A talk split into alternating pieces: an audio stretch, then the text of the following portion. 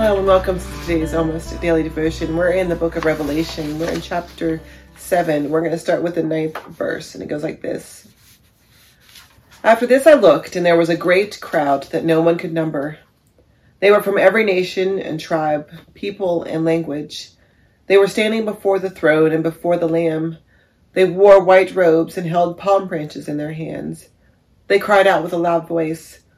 Victory belongs to our God, who sits on the throne, and to the Lamb. All the angels stood in a circle around the throne and around the elders and the four living creatures. They fell face down before the throne and worshiped God, saying, Amen. Blessing and glory and wisdom and thanksgiving and honor and power and might be to our God forever and always. Amen.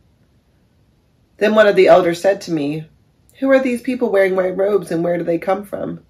I said to him, Sir, you know.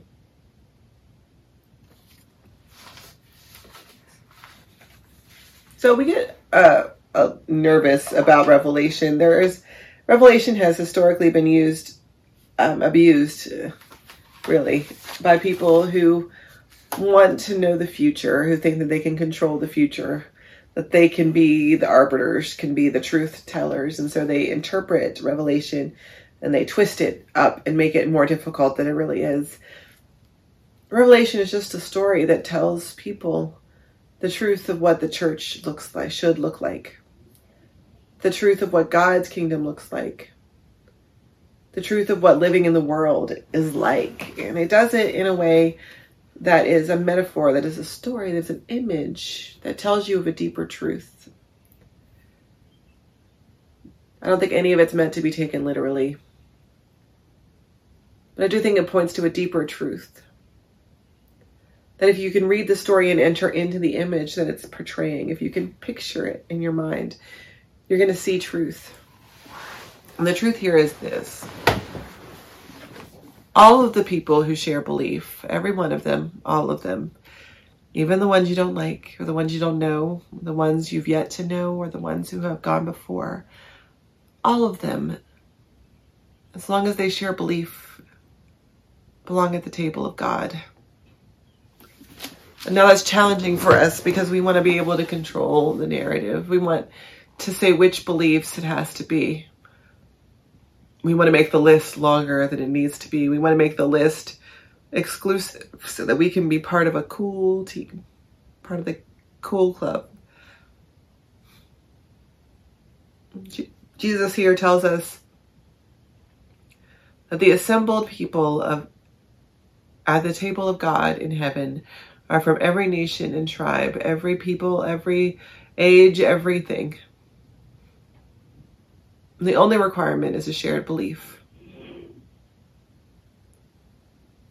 And so we tend to put rules up and make barriers and walls, and we try to exclude people and we try to make it so that our religion is more important than their faith. And I'm not saying there are rules, there shouldn't be some boundaries. I'm not saying that organizations don't need rules and structures. But all of those are passageways to God. They are not God. All of those are the ways that we encounter God, the ways that we can be intentional about putting our faith into action. They are not in and of themselves God. And so we have to ask ourselves what is our religion? Is our religion the rules? Is our religion knowing it all?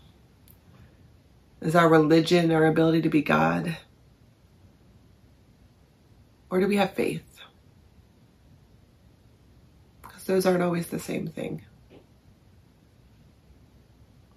Faith sees people through the eyes of God and not through our rules and structures and boundaries and guardrails.